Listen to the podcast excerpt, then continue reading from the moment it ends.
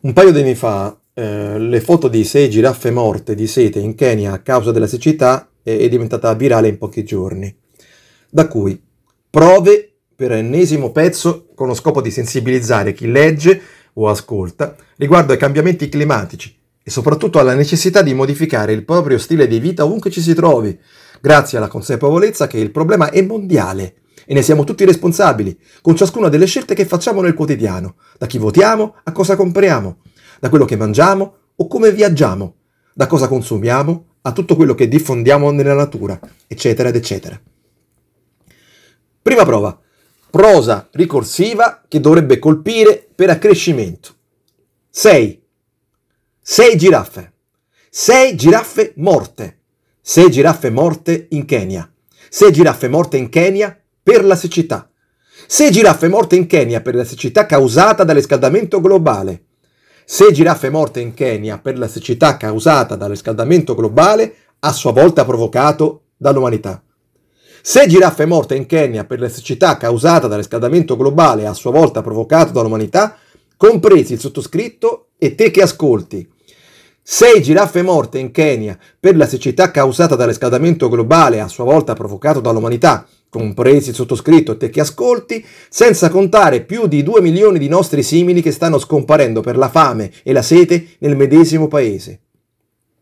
E mi chiedo, la foto in primis, questo brano o qualsiasi altro contributo condiviso sull'argomento eh, in questi giorni o anche in passato, spingeranno anche solo uno di quegli individui che vanno in giro con il SUV, quei macchinoni enormi, per le nostre città, occupando strade e futuro dei nostri figli, a cambiare una volta per tutte mezzo di trasporto? Seconda prova, provocatorio interrogativo per suscitare una personale messa in discussione. Ok, hai visto la foto con le giraffe defunte e anche per merito della suggestiva composizione dei cadaveri ti sei commosso. Quindi, ormai per un meccanismo inerziale del tutto privo di lucidità, il tuo rilevatore di immagini con un'alta probabilità di farti ottenere like, cuoricini, condivisioni e iscritti, al netto o meno della tua sincera empatia verso le povere bestiole, ti induce a condividere all'istante. Un minuto, ma che dico? Un secondo dopo passi ad altro e di ben differente tenore. Che so, un meme particolarmente riuscito, il video con la solita lite preparata in un talk show, talk show dove tutti parlano e nessuno ascolta, un altro con un minus abens che si diverte con un videogioco, ovvero tu guardi e lui guadagna e riprendi con la quotidiana slot machine del web. Ma se fossero vive le giraffe?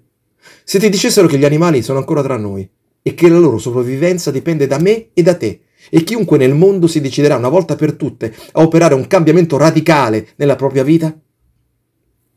E mi domando, quest'ultima versione indurrà il lettore a diminuire il consumo di carne, per dire una tra le molte cause del riscaldamento globale, o addirittura a eliminarla del tutto? Ma chi può dirlo? Terza, la consueta fiaba con finale auspicabilmente incisivo. C'erano una volta sei giraffe morte. All'interno di ciascuna vi erano nascosti sei bambini, sei amici, sei ostinati cercatori di domani possibili, di dopodomani raggiungibili e così via, speranzosamente vivendo. Sei creature vive e vegete, assetate e affamate di attenzione e solidarietà, ancorché acqua e cibo. Il piano era stato semplice e ardito allo stesso tempo.